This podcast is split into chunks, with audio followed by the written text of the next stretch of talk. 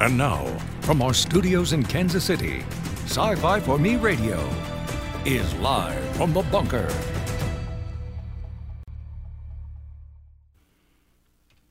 Ladies and gentlemen, boys and girls, children of all ages, Mister and Missus America and all the ships at sea, conversationalists across the fruited plain, captains courageous, princes of the universe, the people on the wrong side of the tracks, and the ladies who lunch, it's Open Line Friday.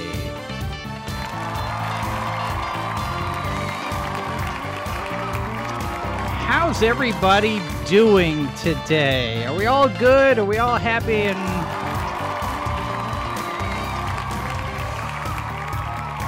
Everybody had your Cocoa Puffs, your Cheerios, your bacon, ready to go, right? Uh, what a what a day, what a week, what a week.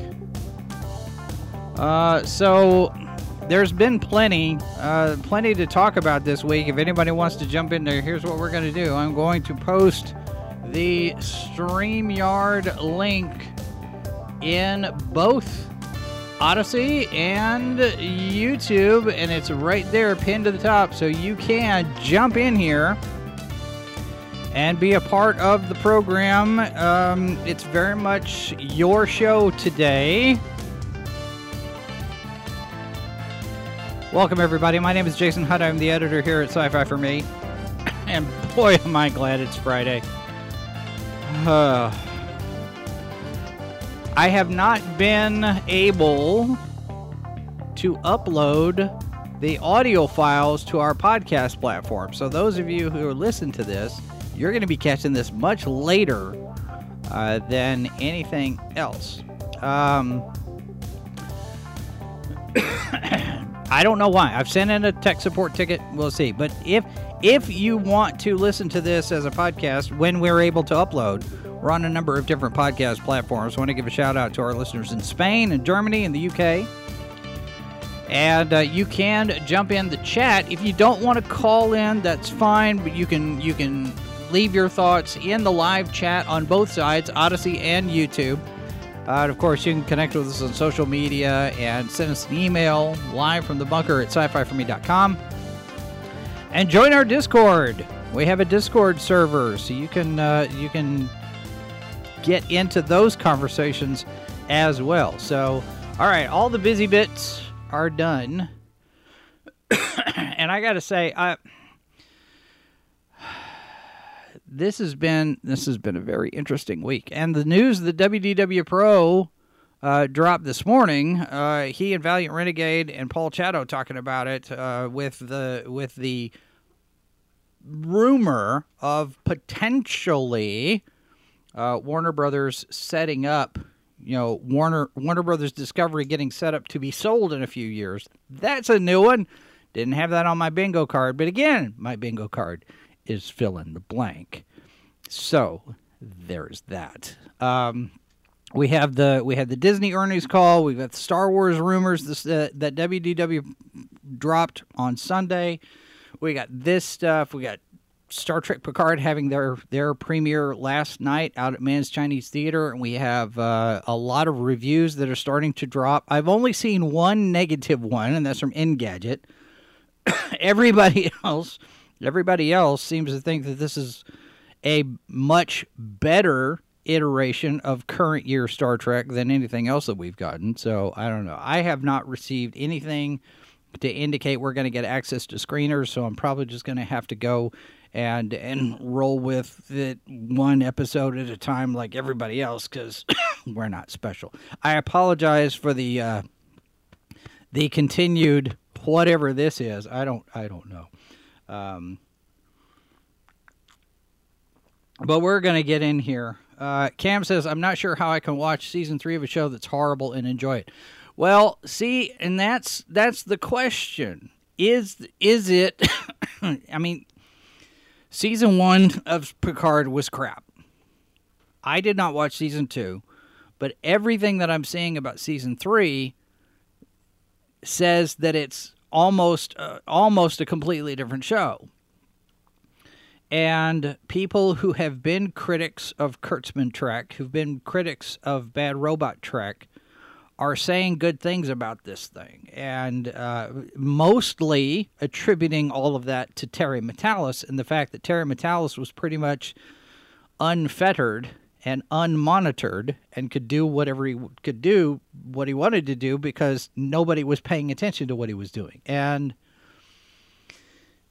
I don't know. I mean, we've talked about it before, uh, you know, comparing, because I was talking earlier this week about the, the feud between uh, Doomcock and Robert Meyer Burnett, and the fact that, you know, Terry Matalas is kind of in, in a similar position, I would think, than what Jon Favreau was doing over on Star Wars. And I don't know. I, who do you believe anymore, right? Because it's the internet. It's just... I don't know. I don't know. M S says a reviewer I trusted he said he liked it. I posted the Discord. Yes, I saw that video you posted the Discord. By the way, ladies and gentlemen, we have a Discord server. And the Subscribestar is working again. So if you want to throw money our way, that's fine. But that's not why we're here. And that's a good question, Cam. Uh, it says, I'm not saying it's bad. I'm saying, how do you build on a broken foundation? That That is exactly the question that a lot of people are asking, those who have not yet seen Season three, whether it's all ten episodes or just the first six. Those of us out here who are still waiting, that's the question. How do you do this? And if it were me, and it's not, but if it was...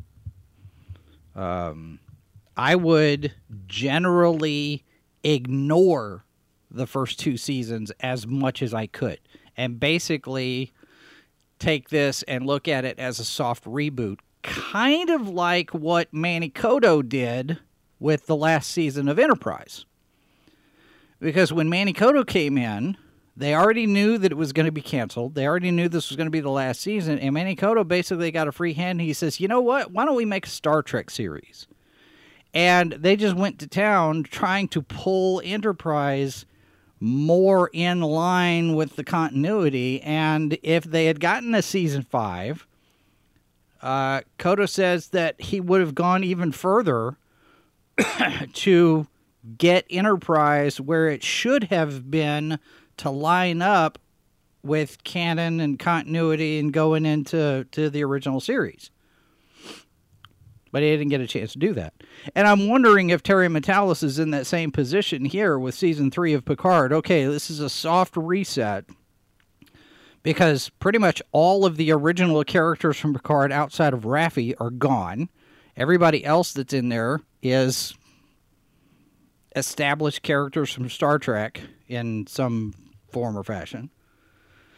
So I don't know. I it's it's it's really it's really tough sometimes to to figure one way or the other if this is if it, it could all be a smokescreen. But I doubt that Paramount would care enough to pay a bunch of YouTubers to say nice things after they've said terrible things for the last how many years. I, I just don't know. I just don't. I, the proof's in the pudding, as Robert says. Uh, you know, you see the the only thing we can do is watch the first episode and see where it goes, and and form an opinion based on having information, uh, an informed opinion. Is that a thing anymore? Is that is that something? I don't know. I just it's it's hard to tell. It's hard, it's hard to know what to do. And there are days. There are days. There are days when I'm just ready to walk away from the whole thing. But I'm not going to do it just yet. Christopher Hoffman joining us uh, in the uh, in the other studio. Welcome, sir. How you doing? Now you're muted. No audio. Where's your audio? No, no, no. I didn't. Tur- Did I turn it? There you go. There it is. Did I do there that? Did go. You do that? I don't know. Well, Emma says, my question is, why watch one season of a show that I know is canceled, and if it has a story that needs continuation, who will do it right? Um, that's, excuse me, that's a good question, because Terry Matalas has said, has acknowledged that there's a couple of things in this season that could provide uh, a launching point for further stories, and he's ready. Uh, I guess, I guess what it would be is if fans sit there and say, give us more Terry Matalas, please, that maybe somebody over there at, at C B S and Paramount would listen to that. But it's a long shot. So, it, some of it's going to depend on how well this uh, this new season plays out in terms of watch time and numbers and all that other stuff. So, I don't know. Christopher, what you got this week? How's how's how's your week been? Uh, it, it's been a bit chaotic, but otherwise than that, um, it's it's been okay. Yeah. Um, I actually got a package from Vinegar Syndrome. Oh. And I thought I'd do a little bit of a mini unboxing to lighten the mood a little bit, since everything has been Hogwarts and all that stuff. Um, there we go. We've got a thriller from Yellow Veil Pictures is the partner label. And it is about a woman who rents an apartment and hears a series of repeated knocks. And it kind of drives her a bit mad. And that, so it's sort of like a Polanski-esque kind of thriller. Then we've got a hidden gem of the seventies blaxploitation era, Solomon King. I'm really looking forward to diving into this one. It's got some great artwork, as you can see on the front and the back. And that one, it says, the C I A taught him the trade, the streets taught him the tricks. And that, that's going to be a fun one. Uh, somebody's asking for a while. Somebody's asking in the chat, who's the author of Knocking? Knocking, see, that one is uh, Frieda Kemp. Say that again. Frieda Kemp. Frieda Kemp. She's the director. Okay, all right. Um, Matween's got a question. Let me let me address this here real quick. Isn't there a paradox when Doomcock says, as long as Kurtzman heads Star Trek, it's dead, but Kurtzman is head now, and season three sounds like it's going to be quite opposite of Kurtzman's influence? That's because, Matween, according to what Robert uh, Burnett says, Kurtzman didn't have any influence over season three. Kurtzman's off working on his other stuff, and Akiva Goldsman's working on Strange New Worlds, and nobody was looking over Terry Matalas's shoulder. Uh, if you go back and look at Rob's uh, uh, Rob's observations from, I think, Tuesday night, Monday night or Tuesday night, and uh, I want to say, yeah, I guess it was Monday night. He basically looked at Terry and said, "How did you get away with some of this stuff?" And Terry says, "C B S and Paramount doesn't care. Nobody, nobody cared. Nobody was, nobody was monitoring what Terry, Mat- what, what Matalas was doing." For season three, and so he just did did his own thing. So there's, according to those stories, there's not much Kurtzman influence on this at all. So I don't know. We'll see. I mean, yeah, yeah. Doomcock's got his his splinter in his eye for this. All right, sorry, sorry, Christopher. Go ahead and and continue. Oh no, no, that's mine. And that, um, then we've got the Amityville Horror, The Evil Escapes. And that, this is the, yeah, this is the first of four Cursed Objects films in the Amityville series. And I also have the Amityville Curse and then also Amityville Dollhouse. I'm collecting these Amityville movies. They're, they're really wacky. At least ones from the eighties and nineties. There's still one. They're still making them. In fact, there's an Amityville in space um, that may be the subject of a Vault of the Killer Bees, but I don't know if I want to actually, you know, shell out money to the Amityville in space. Uh, you heard it here first, uh, folks, that um, I'm actually turning down a a, a, a piece of schlock. Well, mm-hmm. not, you know, it's it's it's it's good to have standards, even if they're low. Oh yes, yes. Yeah. Um, and then they've got the four K re-release of Stuart Gordon's From the Beyond. Oh, okay. And it's got all sorts of great special features in it, um, like different documentaries and interviews. And as you can see with the glare, I haven't opened it up yet. You know, but um, Vinegar Syndrome's done a good job of uh, actually restoring stuff to four K yeah. instead of just putting four K on something. And somebody and needs the, to make somebody needs to make a film called The Amity Villain. I, just because, just because, right? And then, oh yeah, yeah. And that, you, you you should get with uh, R J from Critical Blast and see if you could do like a little like one shot comic or one of those like um, there you go back of the comic we stories. Could, yeah, we could throw it in the back of our, our print magazine when we do that. The Amity Villain. There we go. Definitely. um, I've just got a few more here, and yep. then I've got a Holy Grail from A Vault of the Killer Bees. Let's see, we've got a wild movie from the fifties, Kuruku, Beast of the Amazon. And it's got all sorts of weird, kitschy, tribal pictures on it. And it's just a noth- like nothing your eyes have seen before. Mm. And that. And the tagline is actually filmed in the Amazon jungle in Eastman color. Uh, so it's about this weird uh, Amazonian beastie that terrorizes a, a tribe and some explorers. Then, um, Jason, have you ever seen the movie Rubber? Uh, I have not.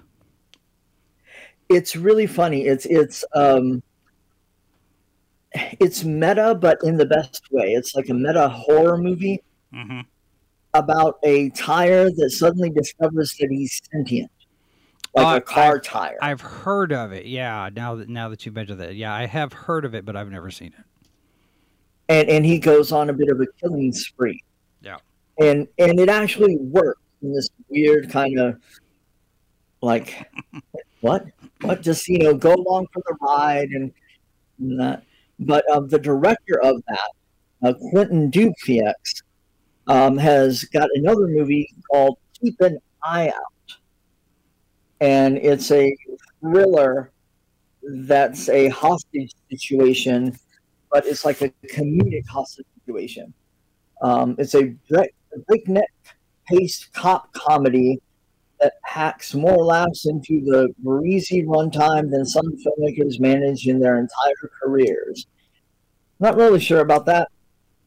I'll I'll I'll check it out, but it looks really really funny um, and absurdist.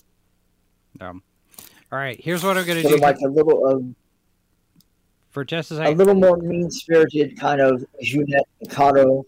Yeah. I'm going to let you take the show for a second. I got to I got to run out here to another another piece of the, the studio to get something. I will be right back. This this is now Christopher's show for ah. now. Okay. Let me, let me just throw you in. I'll be right back. All right. Um, I've just got a couple more from Vinegar Syndrome. Um, one of them is a hidden gem from Universal, and it is Flesh and Fantasy, which is one of the first kind of horror suspense anthologies.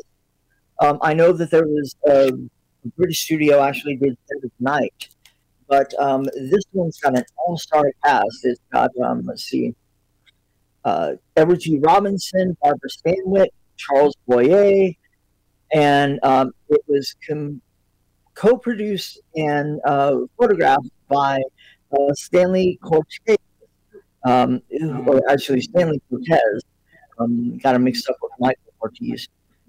Stanley Cortez did The Magnificent Ambersons and Night of the Hunter, and this is a trilogy of tales of love and death. First, a drowning during Mardi Gras leads to a bitter woman's mass reckoning. Next, an upstanding citizen is driven to madness and murder by a palm reader's prophecy. And finally, a circus tightrope walker is haunted by dreams of a mysterious woman and his own death. And this has been uh, scanned and restored, and we've got a commentary track with film historian and author Barry Forshaw and uh, film critic Tim Newman. And then we have a featurette uh, with French film director Christopher Collins uh, entitled Fate, News, or the Dark World of Julien Devers. And um, yeah, it, it's, it looks really, really great. Um, Flesh and Fantasy. This one has just been discovered in the vaults and restored. And it looks like it's going to be a really, really fun. Not necessarily um, something for Vault of the Killer Bees, maybe Foreign Bodies or no. something.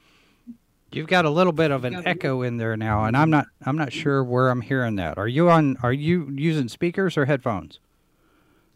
There you go. Um, does that help? I turn off my speaker. Yep. Yep, that's that's where it is. Um, my, my office is not in a hotel room. I do not have a Gideon Bible in my desk. Uh, although I did have I did have my Bible down here before when I when I was when I was on Carrie Smith's show uh, about a week and a half ago. Um, but it's a it's it's it's home now. So all right. And Hong Kong Volume One is just a weird. Uh, Hong Kong cinema uh, showcase. It's got The Demon's Baby, A Deadly Camp, and Erotic Nightmare. Um, it's got a really interesting book about all the films, and it's a weird mix of fantasy and horror. Um. Looking forward to checking that out, doing a, a a bit of a deeper dive into that. And I found a grail. I found a grail for Vault of the Killer Bees. Are you ready? You ready, Jason? Yeah, uh, go it's ahead. A Polish vampire in Burbank. The film. A vampire film in a different vein. And although it says it's the twenty-fifth anniversary D V D, it's not actually twenty-five years old when this was released as the anniversary edition, um, because we kind of cheated a little bit. The film actually started filming in eighty-one, and this was released on D V D in twenty twenty-one. So they're like, yeah, it started filming, but, you know, there we go. Yeah, it's about a vampire whose um, fangs are a little bit too short, and he's the son of Dracula, and because his fangs are a little bit too short, he hasn't come into his own, per se. Mm-hmm. And um, his his father finally gets fed up with having to, you know, bring home the blood, as it were, and sends him out to, you know, become a vampire. Oh, fun. All right. So there you go. There's, there's your Friday amount of bees. Okay. All right. Death Angel Shadow joining us as well. And uh, we were hearing, okay, so we were hearing the, the echo in StreamYard, but not in, in YouTube. Was that right? Okay. That, yeah. That's... That makes me feel a little better. Oh, I'm hearing myself too. Well, I hear yeah. you. No, I hear myself. I don't. Yeah, I, I don't I can, hear. I don't hear an echo on this end. I can so. hear an echo. Uh, Death Angel Shadow too. That's. I don't know. Everybody in the chat, do y'all hear an echo? Is are, are where is where is everybody? I don't know. I I'm kind of hearing something. Yeah. Uh, Major Sass, is that a Frank Lloyd Wright scene in the background for you? Oh, for me? Oh yeah, behind you. No, I took that picture. Oh, you took it. All right. It sort of looks a little bit like falling water. No. All right. So, uh, uh, so we got Death Angel Shadow. I'm going to go ahead and bring in Stephanie Janacek as well. Hi, Hi Stephanie. I haven't, haven't seen you in forever. How you doing? Uh, let's be recovering from... Yeah. Ow. Oh, what happened? Uh, well, uh, about two weeks ago, um, uh, I think the microwave. Anyway. Yeah, she's hearing the echo too. Yeah. Yeah. We're okay. not. We're not hearing it. They're they're saying they're not hearing it in YouTube though, so it's gotta okay. be it's gotta be a setting somewhere in StreamYard. And I'll I'll I'll take a look here and see. Okay. Well, about two weeks ago, I was out um, in the yard at the dawn. Saw my husband coming. Called the dog over to me. Turned around to run to the garage.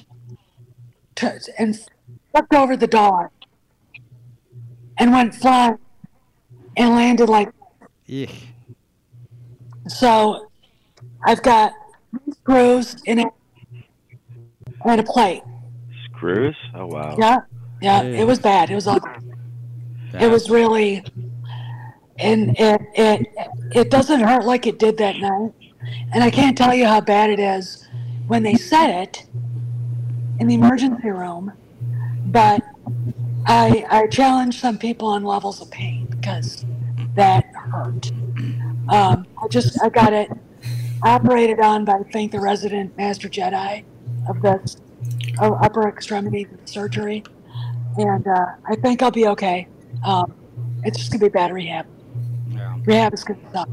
I, I did something like that similar and tore my rotator cuff. My I had my little Shih Tzu out on on the tie out, you know, and she went running one way, and I went out to get her. Well, I was trying to put her on the tie out, and she went running because she saw something. And uh, I had just trimmed bougainvillea. This was back in Florida.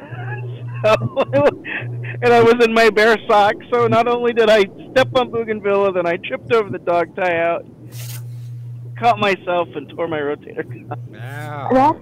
It is, you know, they're saying that the, a lot of the accidents they see with like shattered wrists and arms, it's from tripping over dogs. Yeah. You know, and it could be your Chihuahua or one hundred twenty-five pound Shiloh like mine. I yeah. have I have frequently uh, found myself uh, trying to make sure I don't trip over Junior Office Dog because I'm convinced that she's going to try to kill me one of these days. Well, yeah. Well, now I have a Chihuahua, and the Chihuahua keeps on getting underfoot. Yeah. And, yeah. You know, and I'm afraid I'm going to hurt him because he's, you know, hey, six pounds. That's it. It's, it's, it's worse when you have a cat because a cat will actually get between your legs. A dog may be just kind of underfoot and will right there around your around your feet somewhere. A cat will actually go through your legs, and it's like, I'm really trying to kill you now. So yeah, yeah, yeah. yeah. Uh, Kojak is a Shiloh shepherd, so he likes to circle you, um, and he's afraid of the neighbor's Chihuahua next door. So yeah, he is. It's like watching Scooby-Doo get chased by a rat. I mean, it's the funniest thing you've ever seen in your life, and it's embarrassing. Um, you know, he's he's a great, big, gorgeous, very happy guy who I think identifies as a golden retriever.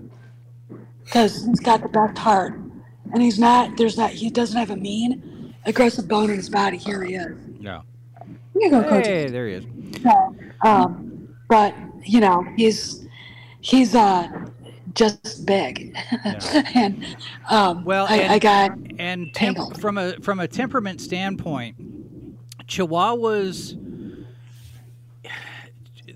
You have you have a couple of different kinds of Chihuahuas. My grandmother raised Chihuahuas, so I grew up around them all, all my life. Most of them are fairly well-behaved, happy dogs, and, and nothing ever phases them. It's just everything's a big party. Uh, yeah. Or they keep to themselves, and they just, you know, okay, yeah, whatever. You're here in the room. Okay, fine. What? And yeah. then you have the ones that are aggressive defensive for whatever yeah. reason. And it's... It's geometrically, exponentially inverse proportional to their size. So the smaller yeah. the Chihuahua, the worse their big defensive "I'm going to get you" attitude. I had a I had a Chihuahua named Bubbles. Bubbles was this big. I mean, she tiny, tiny teacup Chihuahua, And I teased her a little bit over the years, but we got into the one we got into the vet one time, and she had gotten so tense and so angry and so defensive that she stopped breathing. Oh gosh! And her tongue started turning blue. She's like, and the doctor says, "Put her down on the floor, let her calm down." So I did, kind of shook it off, and she's like, "Okay." I was like, because she felt threatened. She's like, I, I don't want to be here, right? Yeah. And I said, yeah. I said, I guess we're lucky she's not a German Shepherd. She says, if she was a German Shepherd, I wouldn't be in the room. Because she was that angry and aggressive. Oh, wow. Little teacup yeah. chihuahua, tiny thing. And I was like, oh, yeah. okay. Mm. But yeah, they did right. it. And, and he told me, they the, the really small, the really tiny ones have this massive self-defense instinct.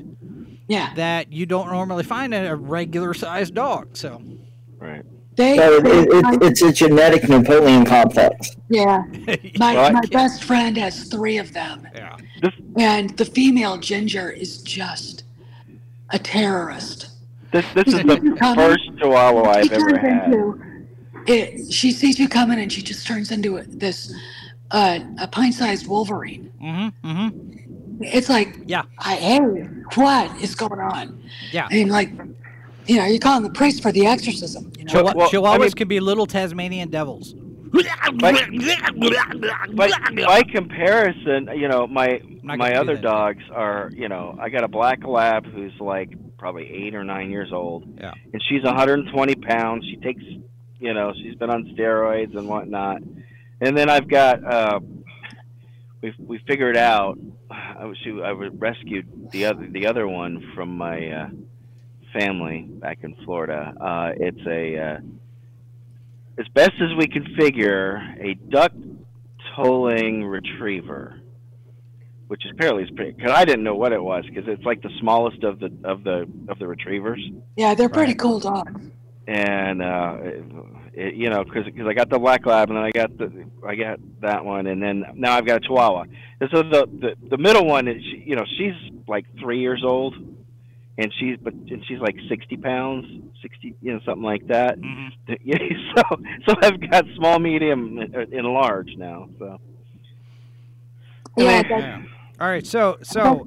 Dogs aside, what uh, what brings you guys into the into the conversation today? Stephanie, let's start with you. What do you want to What do you want to share with us? Oh, the oh, everything going on with Disney, um, and the fact that you know I've been talking to uh, a friend of mine, Dan Watanabe, who you're on Facebook with me, and he's on Facebook with me, Jason, mm-hmm. and I think you have a good time talking to him. Uh, he know, really knows the business, the studios and stuff, because he's been a, an executive. Um, and we were talking about what's going on, and it occurred to both of us that the coup was almost a staged coup to get rid of the wokesters that Iger brought in, and now he gets to be the, the savior. You know, you you know, they basically had Chapek pretend to be the patsy. You think he's yeah. playing four D chess or something like that? I, I don't know, but it. Chapek hasn't said a word. It's very strange to me. He's probably well. He well he's under an N D A, N D A, probably. Yeah. Yeah, but he's nowhere. I mean, he's disappeared. Yeah. You know, you don't even hear about him being offered another job, and so I thought that was an interesting thing. And also, I think this goes to prove that Peltz had the. The votes to oust the board, um, and I and I don't. I look at what BlackRock has got, and I don't think they have the votes to keep it. Did, am I am I correct? And did I hear right that now he's Iger gave in to a bunch yeah. of demands? They have, yeah, they have uh, they have dropped. Uh, Peltz has dropped the the proxy war in response to Iger's plan to cut expenses. We've got restructuring. We've got the seven thousand layoffs that were going to happen. And this news about Hulu, uh, our friend Cameron Pasha suggests that that could be some kind of indicator that there's a backroom deal where Hulu becomes a piece that's in play, and and Nelson Peltz has has taken away his proxy war threat in exchange for whatever is going to be happening with Hulu, whether Disney sells their controlling interest in Hulu or something like that. But I would also offer up this theory that at this point, there has been so much noise made in front of the shareholders meeting that maybe Peltz doesn't feel like he has to continue the proxy war himself.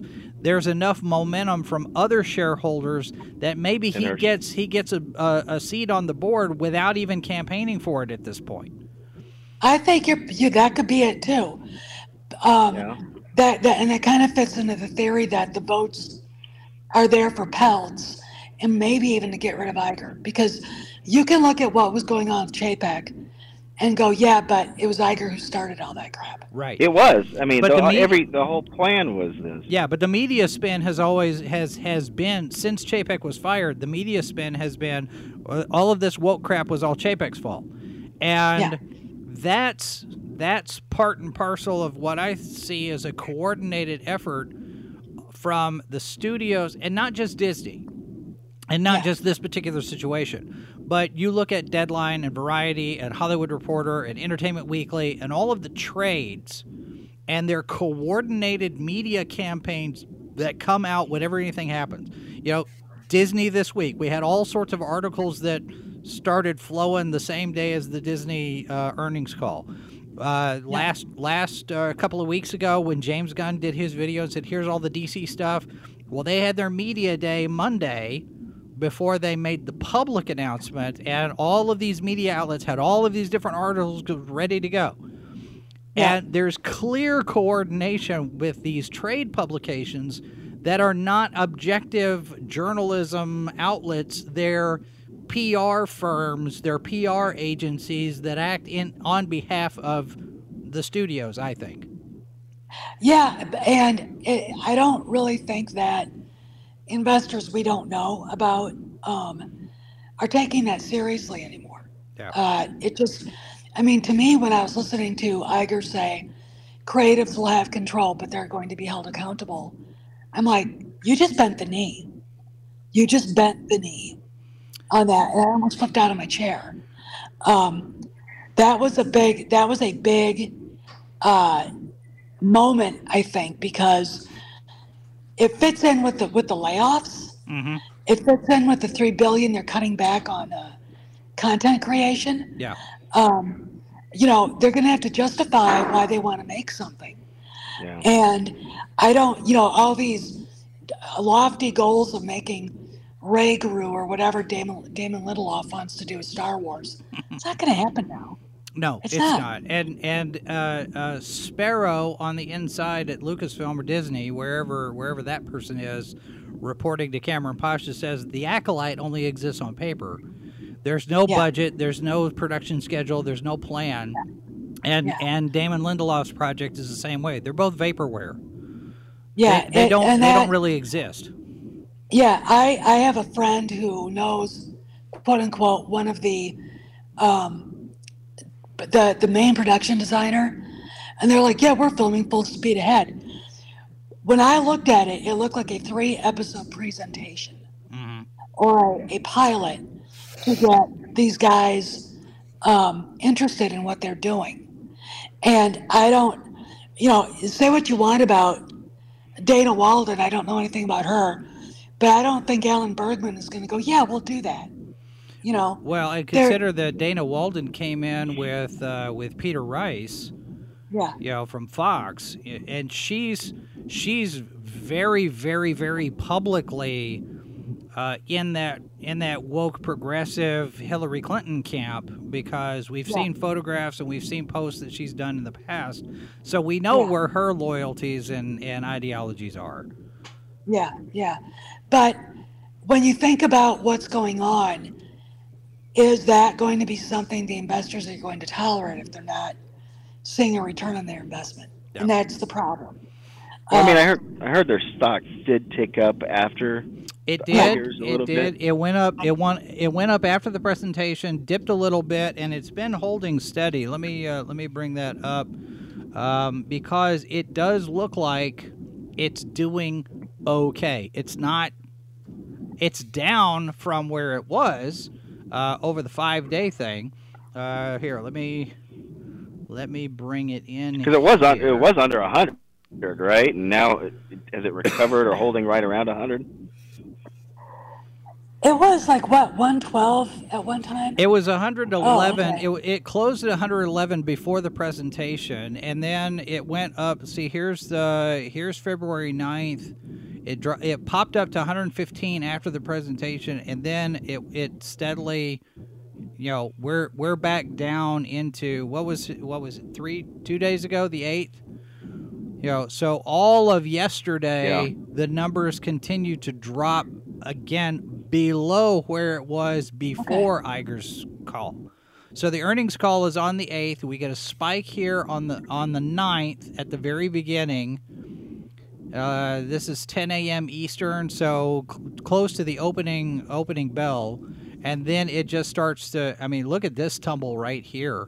Over the course of what a couple, yeah. a couple of two three hours, one thirty to uh, one thirty to the next day. So over yeah. over over twelve yeah. hours, it just drops like a rock. It fell back lower. Yeah, it fell it, lower than it was. It did. And it did. Um, Jason, um, last night during Rancor, you, you brought up a really interesting point that most of Disney's uh, revenue actually comes from uh, the various parks, right? Yeah, yeah. Um, that they have. And I I really want to kind of touch on the fact that it seems like, well, it doesn't seem like it, it it's it's actually turning into the fact that Disney parks are really, really excluding like the, the lower middle class customers as well as the, the middle class customers. I mean, they're outpricing oh, yeah. them. Yeah. And it yeah. looks like the attractions aren't keeping up with it. Um, well, not only as, that, as far as like, you know, the updates of the attractions and that sort of stuff. And, and, and I know that, you know, families would save up and, and back when I was a little kid, I, I was lucky enough to have my grandparents take me one summer. And then like, you know, three or four later years later, my, my parents took me one summer, right? Yeah. You know, just for about like three or four days, but it looks like that, Uh, you you mentioned, or s someone um, for the Rancor Pit uh, mentioned, I, I've uh, mentioned that they had gone into the park and they were there like a half an hour. Yeah, and they had already, you know, spent one hundred fifty dollars. Yeah, on, oh, on that's that, easy. That was a, that's that was a, yeah, that was a friend that was a friend of Mindy's. But see, the thing about it yeah. is though, not only do you have this this issue with how much the parks cost. But as we talked about last night on Rancor Pit, and thanks very much for letting me promote that, um, we also have word from W D W Pro again that Universal is getting ready to drop a park and resort in Europe to compete with Disneyland Paris.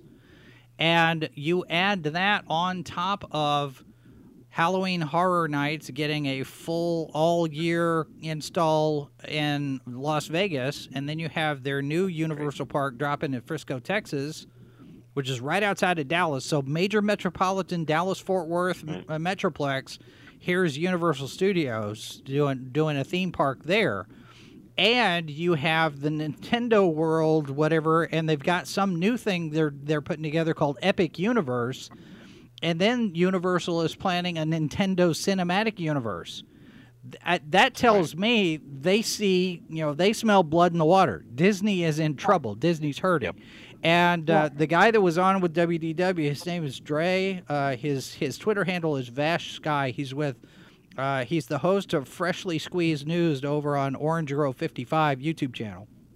I don't know his bona fides, so you know, take this for for however much salt you want to put with it, but he says that Disney has internal market research telling them that they're losing parks audience in two key categories: the over fifty crowd, which they're losing the retired folks and the older people because of politics, mainly because of the stuff that happened with the Florida thing, but Reedy Creek and all everything else. You know, you everything. look at you look at what happened with with uh, Loud, uh, uh, Loud, the Proud Family. You know, with that episode with the sixteen nineteen Project crowd. So your over fifty crowd is staying away because of politics. Keep your politics out of my stuff. I'm not going to give you my business.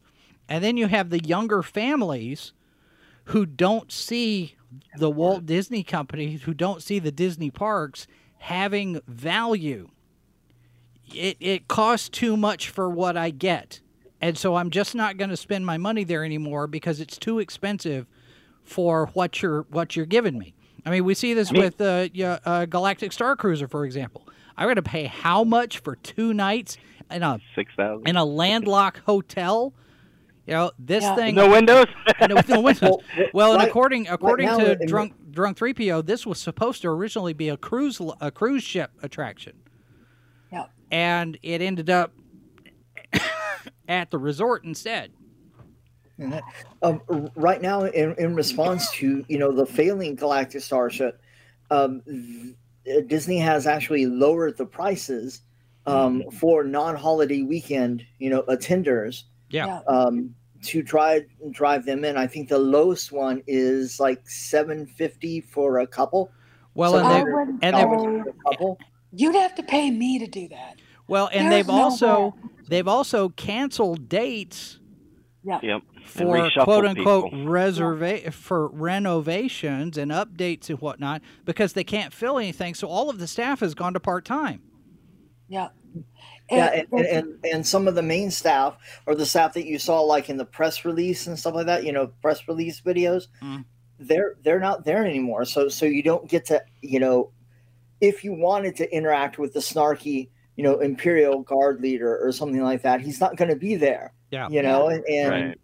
you know, if there was a cast member that's like, oh, wow, that like, you know, that's a great improv actor, really knows their lore and stuff. Well, I think I think Disney bet on the wrong thing. They they they they figured they would just get rid of the uh, get rid of the little people and try and focus on the whales. And the problem is is that you know you that that was your bread and butter. I mean, even Walt himself, that's what he went after. He wanted it yeah. to be a family friendly environment that everybody could go to, you know, and enjoy. Well, and, and, and it's that analogy. I would rather have one hundred customers paying me a dollar a piece than one customer paying me a hundred dollars, because you lose that one customer, all of your income is gone. Yep. And yeah. it's the same kind of thing. You you want and those high rollers and whatnot, and that's fine, but you've also got to appeal to the to the middle income crowd, you know, the middle class, as it were, and not be this elite, expensive resort everywhere. Even, even you know, what was, uh, what was, uh, Mark had one of these thermal detonator Coca-Cola bottles. He paid ten dollars for it. Yeah. There's no way. It's crazy. I, I, you know, they're paying for, basically, do you guys remember back, I think it was like in twenty eighteen, that former vice president of, uh, uh, oh God, what, like Imagineering, mm-hmm. told a podcast that They were they had everything set up for it to be Tatooine. Yes. And the original trilogy, and Kennedy yeah. Kennedy because and Iger because Iger's stupid. Uh, Kennedy walks into his office and says, "We have more movies in front of us and behind us." Right. And okay. So they changed everything. And it's like it I mean, when you've got people telling me, well you that their kids went to Galaxy's Edge and we're like, what's where's Star Wars? Now they've yeah. got Mando and Boba Fett walking around Disneyland, yeah, uh, which is a start. Well, but it looks like they're going to have to revamp everything. I mean, they used to have Vader and and stormtroopers walking around, uh, but that wasn't. Know, but that wasn't Galaxy. Studios. That wasn't. That, no, that, that wasn't Black Spire. That was. That was. Yeah, that was uh, Universal Studios. And yeah. even Epcot. Yeah. I think they even were in Epcot sometimes, yeah. and you know, and and it's like. That's what people want to see. I don't want to go see Rey. I could care less. I, I if I saw Kylo, if I saw Kylo Ren, I'd punch him in the stomach. Yeah, I hate yeah. that character. I, I feel like honestly, absolutely... my two favorite characters in in the new trilogy, um, both kind of got shafted. Yeah. So you know, I, I liked Poe and Finn. I thought they were cool. You know, they had so much potential. Rey is kind of like just a. You know, I hate to say the well, word, but Mary Sue. See, and that's you know? and that's the kicker. It was when we got The Force Awakens, there was so much potential set up right. that yeah. never got paid off. And you, you know, as much as much shade as I want to throw to Rian Johnson, all of them screwed this up. It wasn't just yep. one person. Right. It was it no. was it Abrams have been and Johnson a planned and arc. Yeah. yeah, and it you know, and it was until I, you know, threw George's treatments in the garbage. It yeah. was, and you still could have probably saved it with with T L J. You know, but, if Star Wars is about a, about the Skywalker family, then keep it that way. Right. Making making Rey marry Sue and nobody was just yeah. Well, uh, yeah, no. that was that was that the, was crazy. The, but what I what I figured they they would do, and they didn't, but it would have made sense because if you're going to do The Rise of Skywalker as your title, then what you could do is evolve your story with Rey, possibly with Finn, becoming this next uh, this next generation of Jedi, and they take on Skywalker as a title. We're not yeah. we're not Jedi anymore. We're not Gray Jedi. We're Skywalkers, yeah. and that becomes that becomes the new order, as opposed to the Jedi Knights or the Old Republic or or or you know the Wills or any of these. That's yeah. that's where you could have taken it, and you could still do The Rise of Skywalker. She's the next Skywalker because that's now her title, yeah. not not a name that she appropriates. I I really think that they should have made her and Kylo Ren twins. You know. Oh, absolutely. Twins. Yeah, they should have been Jason well, and Jaina. Yeah, and that would have made more sense. Um, the lack of character development and the lack of, I mean, every time I think of what we got from that and the lack of like purpose, I think for Kylo Ren to be such a, what a terrible character. What an absolutely horrible villain. Um, there's no reason for him to do what he did. Yeah. None.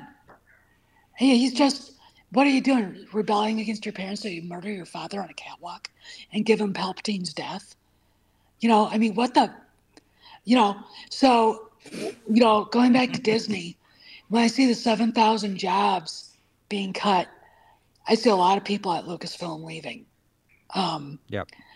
And I I think that uh, within the next couple of weeks, we're going to hear some stuff because the little birdies on the list that we saw uh, are being very quiet right now.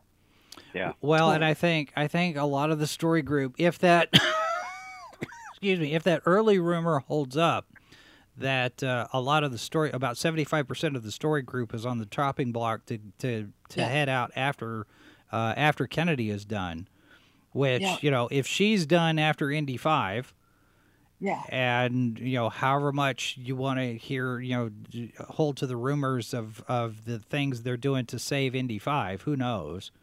Uh, yeah. But that's her. That's her swan song. That's her. That's her stuff. Yeah. But I'm also. We're also hearing, and I think it was Cameron was saying that uh, that she's angling for a deal. It might have been W D W that she's angling for a for a deal similar to what Iger had when he retired, quote unquote, from the board yeah. chair, and he's got this perpetual consultant thing, which meant that he didn't even have to leave his office on the Disney lot. He was still there this whole time that Chapek was in charge. And so yeah. you're going to get this same kind of thing with, with Kathy Kennedy in this, you know, uh, emeritus type of position where she's still got her fingers in the pie somehow. Now, that's rumor. Yeah. I don't know if yeah. she's actually going to get that that deal.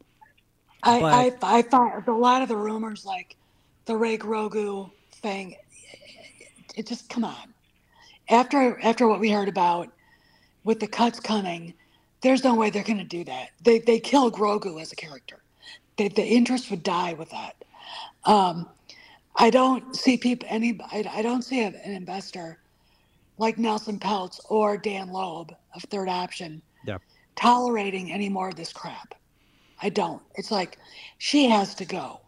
This is the reason why th these franchises that Lucasfilm put out there are suffering is because of her. Mm-hmm. Right? It's leadership, uh, her uninterested heli uh, lack of helicopter mom behavior with their staff. I mean, you, you know, when you get people like Pablo Hidalgo wandering around, uh, you know, basically being the face of Lucasfilm, and he shouldn't be. Agreed. Right. Driving fans away. It's like, honey, what were you doing when this was going on. Mm-hmm. Because George would have fired him. George would have said, leave the fans alone. What are you doing? You know? And he would have, there's, there's a reason for it. And yet here we are. Part of the reason why Star Wars is in the place where it is is because she let people like that off the leash yeah. and go unhinged. Off the leash. She put them in power. Yep. Uh, yeah. You know, yeah. there was a lot of them, you know, that just, uh, they've got this attitude. I mean, you know, look at Leslie Headland, uh, you know, and, yeah. you know, it's just like. Well, and I can, I it just, you know, if it would just to go back to, to the stuff that Sparrow keeps coming out with and, and talking about the, the things, what's going on internally, they're in a world of hurt inside because they don't know who Sparrow is. They, they haven't been able to find these leaks, and everybody is turning on everybody else because they're all suspicious of each other now. And yeah. and it, who knows? I don't know that anybody is going to move forward with any of these projects, because if Mando three doesn't make money, they don't greenlight anything else, according to Sparrow's latest report. Yeah, I think the interest in Mando three, considering if you look at how many um, views that the, the trailer's gotten, is going to be good. And I want it to do good, because I love John Favreau and I love Dave Filoni. I know there are a lot of Star Wars fans who complain about Filoni, but he is I like George, Filoni. He's George's Padawan. Yeah. You know? He's, yeah. The, he's the apprentice. And you know, when I think about redundancies at in, in Lucasfilm, you've got Leland Cheek, who does the lore, and you've got Pablo Hidalgo, who does the lore. Leland Cheek leaves everybody alone. Yeah. Pablo causes trouble wherever he goes. He pokes the bear, uh, uh, yeah. the bear being us, you know, yeah. the audience, yeah, and it, fans. And it's just so, I, I, I, when I saw the list that, that Cameron posted, I thinking about, I think these people actually might leave before she does. I just, because I don't think Disney wants it. Yeah. It's your biggest, your biggest expense is your payroll. Yeah. Um, and as someone who's kind of been on the inside, outside of H R in my former uh, life, uh, y you got to look at letting, when you're looking at cutting, cutting uh, budget, you got to look at that first.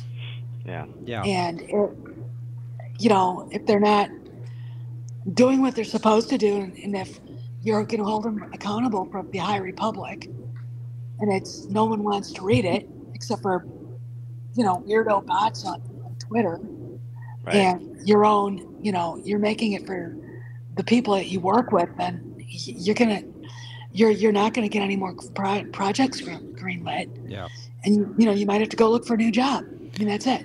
Well, so. And if you if you look at what. what is successful in terms of how the fans respond to things. I mean, you're looking at the same kind of thing over at Star Trek, because Picard Season three could be good. Uh, Strange New Worlds was pretty good. Uh, Keely, good to see you there. Thanks for being here. Um, Strange New Worlds, even though it's got some problems, it feels like Akiva Goldsman sat there and said, what would a What would a Star Trek series feel like? I mean, they've got the problem of still being a prequel, yeah. but it's not dark and gritty and ugly and nihilistic the way Discovery is. And I think that I think the people underneath Kurtzman, not not Kurtzman himself. Kurtzman's already gone. I think Kurtzman's yeah. halfway out the door because he's working on his other projects, Clarice and whatever else he's got over there somewhere. But I think Akiva Goldsman's got Strange New Worlds, which is what he expected to be working on when they brought him on board, and he was like, what is this Discovery thing? I don't I don't get this thing. I want to do this other thing. So he's over there. Terry Matalas is doing Picard, and maybe they've turned a corner. And uh, on the Star Wars side of things, you've got the rumor that Jon Favreau went into Bob Chapek and said, I'm done dealing with Kathy Kennedy or I leave. Right. Yeah, and I think, you know, Chapek's like, well, what do we get to do? And and the whole Grogu coming back and not training with Luke and being back with Mandalorian, apparently, according to rumor, was not Favreau's idea. That happened through yeah. Book of Boba Fett, and now he's stuck with it. Yeah. So it, um, yeah, I think that was probably a financial thing because people want to see them together. Um, I kind of, uh, I'm kind of the normies. The normies. That's the that's the cute thing. Yeah. You know, I, everybody I wants kinda, to see. Them. I wanted to see Grogu train with Luke. I think he will eventually go back. I think we're going to see Luke in this. Probably. Um, there's one part in the trailer where that Asian uh, X-Wing pilot is telling someone there's something going on out there, and if you don't do something about it, it's going to be too late. Yeah. And he's not talking about Snoke. He's, that was my dog. He's talking about um, Thrawn, right? So the rumor that they're not using Thrawn, it's like, okay, then what is Ahsoka in uh, Mandalorian season two talking about then? Yeah.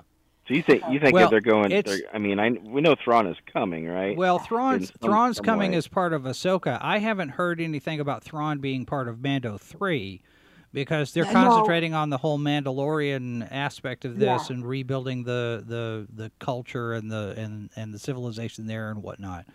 But I, I also think yeah. that yeah, Grogu is going to eventually end up with Luke. But see, the thing about it is, though, if the sequel trilogy remains canon, continuity, whatnot, how do you get rid of Grogu? Where is he at by the time the the the aca academy gets destroyed? Yeah, right. I, and that's the thing, which is, I I look, I what I think Iger, because he won't talk to Kathy, from what we've heard. Right. He has his underlings talk to her. I think he's decided she screwed up. She screwed me over. This is my legacy. She f***ed up, pardon my French. Um, and uh, we are going to have to overwrite somehow all of this. Um, and I think it's I think it's become a reality check. And I'm going to say this: if you if anybody out there thinks Bob Iger's woke, you don't understand a politician. Okay, he is a political hound. Okay, and he's like Mitt Romney. He'll do. He'll say anything. Whatever. Yeah. Whatever, know, it is. whatever he has to. And stick your finger in the it, it, lick finger and stick it to see which way the yeah. wind is blowing. And uh, yeah, yeah, and, yeah. Although uh, although being a being a progressive Democrat, he is going to have certain certain proclivities in terms of what right. kind yeah. of politics he's yeah. going to focus on. I don't I don't look at, at even the loud wokesters being woke. I think it's just a way to look cool to everybody else. Virtue signaling, um, you know. I, I it's just like it's. I'm, I'm but I'm cynical of that, uh, of people like that. Um, I used to work in politics. I was a congressional staffer on House Majority Leader's um, staff, way in the way back machine. I worked for uh, Congressman Army. Um, And you you could just tell the phonies. Yeah. He was not, which is why he quit.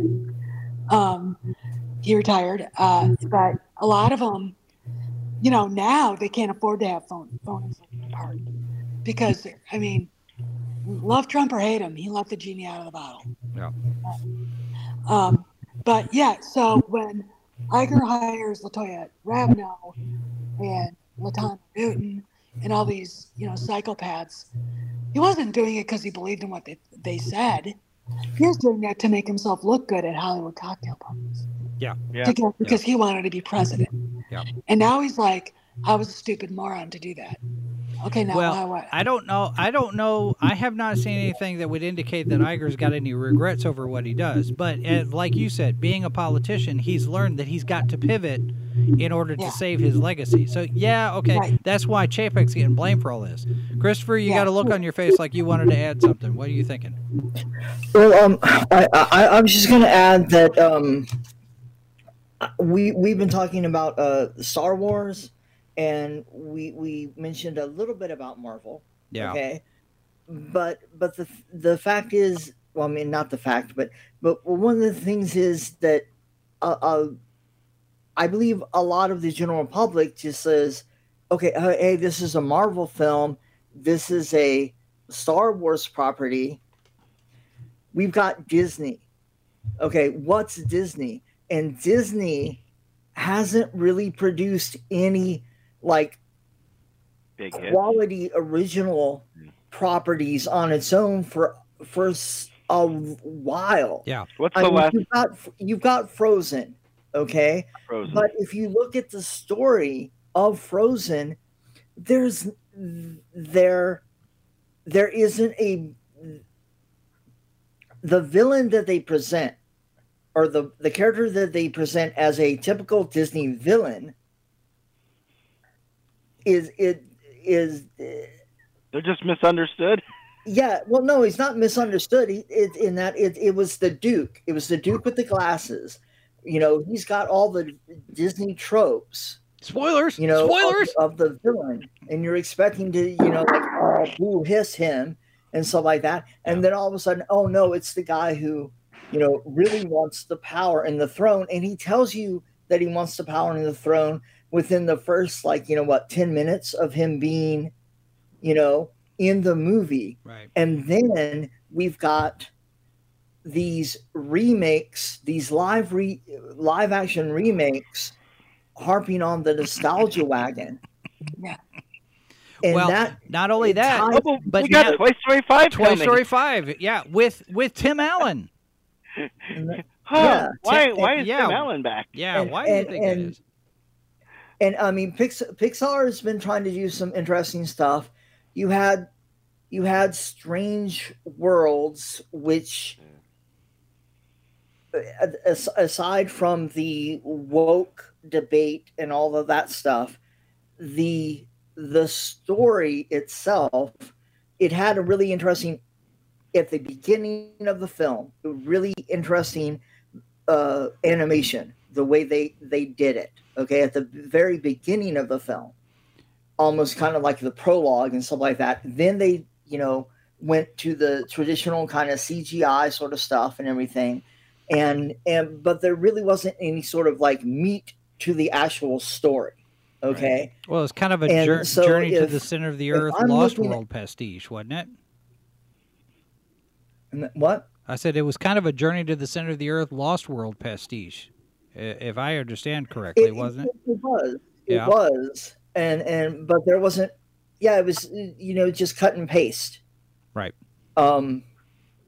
Nothing. And, nothing really original, and nothing really, you know, uh, groundbreaking story-wise or or anything like that.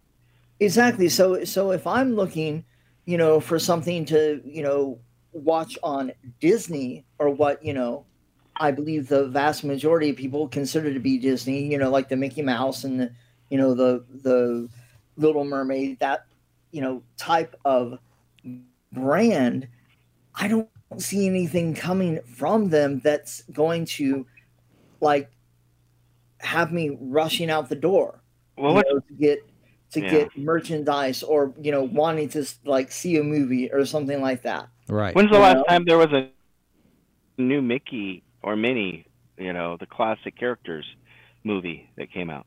Well, there they've done been. they've done some shorts, but I mean, they haven't done anything else. There there have been some shorts that they've done over the last uh, I don't know, three, four, five years. It, Some different cartoons and stuff, but there have there hasn't been anything really uh, on that front either. And they've got their one hundredth coming up. Yeah, yeah, one hundredth anniversary. And I have, I mean, I've seen, you know, Funko Pops, you know, news about release of, you know, classic character Funko Pops or something like that. But I don't see any, you know, special, you know, celebration, you know, coming up, or like a special, like, hey, this is what we're going to do in celebration to take our our Disney legacy forward, you know. Yeah. And they, they, and like they should do for Disney animation, they should do a Fantasia one hundred, you know, for the anniversary, like a re-release, like a touch re-release, and then maybe um come up with a fantastic idea for Uh, uh, uh, a more modern, like more modern animation. Maybe now a Pix Pixar-related type thing, maybe. Yeah, yeah, that would yeah. be kind of cool, you know. Um, the Life of the Broom or something. Yeah, yeah. You know. Yeah. Anyway, guys, I gotta go. Uh, cause All right. We're getting ready to go somewhere. All um, right, Stephanie, it was good to see you. Just, the, uh, the don't be a don't be a stranger. Yeah. That'll be fun. I won't. I'll, I'll stop by when I can, okay? All right. Ed, All right. Ed, it was Ed, good to have you. All right. Thanks, Jason. Thanks, nice being you guys. All right. Bye-bye. Bye-bye. Okay, we probably need to head out because I've got some other stuff that I got to get going, do, and, and stuff later on today as well. Disney stock sitting right now at one hundred seven dollars and forty-five cents, down over two and a third percent. So, yeah, yeah, I we'll think see. Universal has uh, been pretty smart the way they've been playing this, and and and you know, I I told you I used to work for them years ago uh, in Orlando, and when they were, when they announced that they were building Potter and that was what they were doing, they were expanding it, they, you know, and all that. And they were like, yeah, we're going for the jugular now. Once they found the first Potter, you know, was open and, and just was way more than they expected. Well, they were I like, heard, I heard their one, was it first year? Apparently they made all of their investment back. Oh, yeah.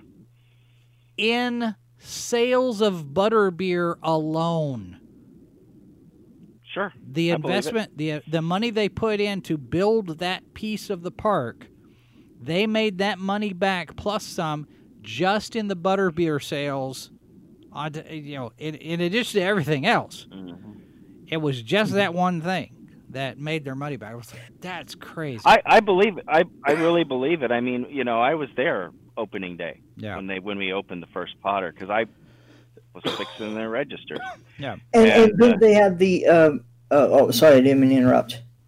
No, I was just gonna say we they we literally kept on getting them calling in. We need another register. We need another register. We need.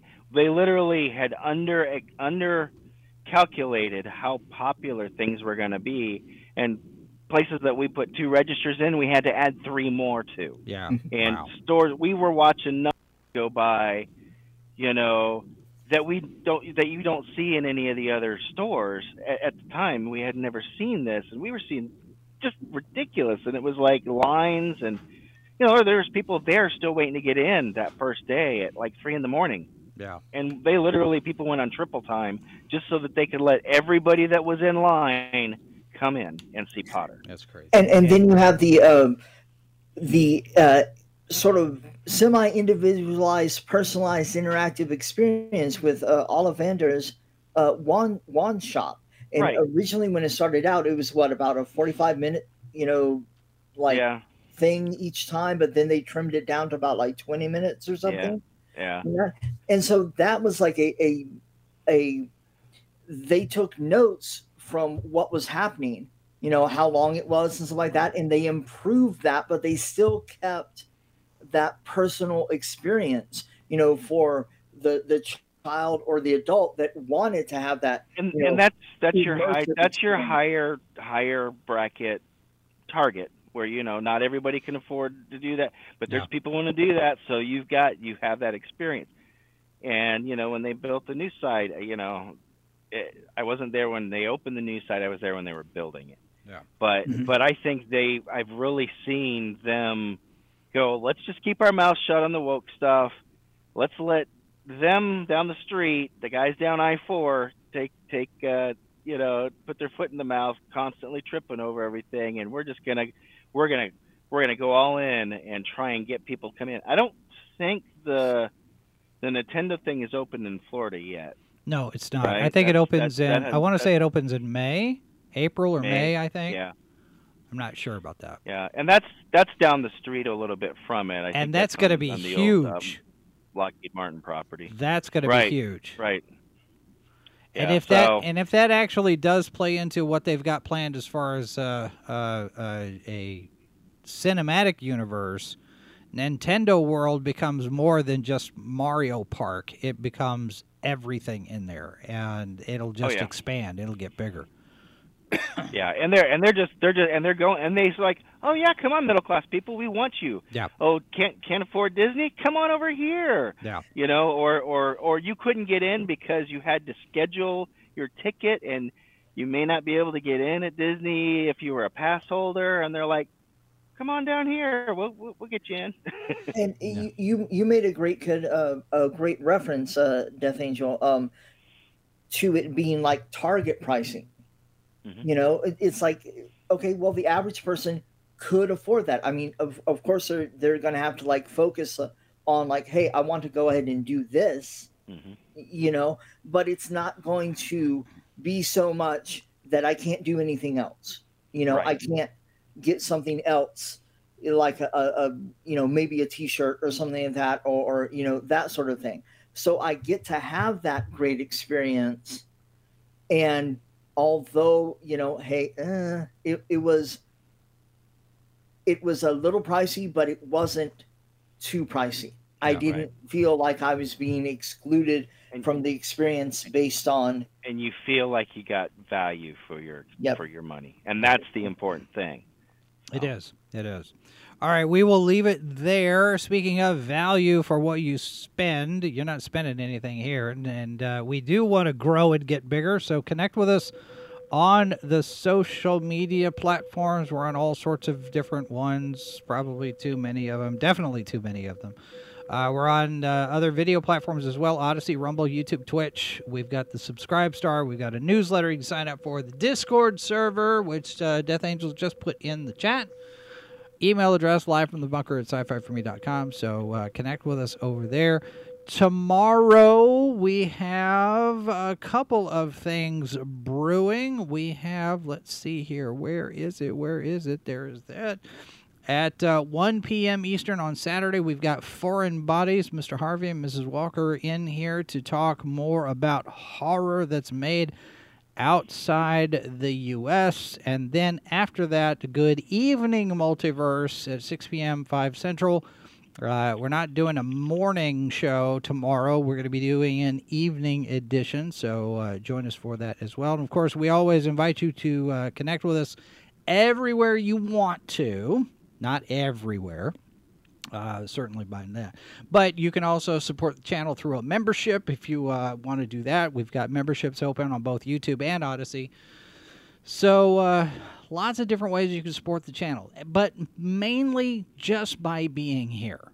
And if you want to share the links, that's great. If you want to subscribe, that's great. If you want to join a membership, that's great. But all of that's up to you. But, uh, but we'll keep doing what we're doing. Thanks very much for... for continuing to show up, all of you who are regulars. Those of you who are new, hope you keep, uh, you stick around. Death Angel Shadow, Christopher Hoffman, thanks very much for jumping into the call, and uh, we will do another Open Line Friday next Friday. In the meantime, I do want to remind you that it is your money, your control. You have control more than you think. So just remember that. And uh, there are four lights. This has been a presentation of sci fi for me dot com. Copyright two thousand twenty-three by Flaming Dog Media, L L C. All rights reserved. No portion of this program may be retransmitted without the express written consent of Flaming Dog Media. You're listening to Sci-Fi for Me Radio.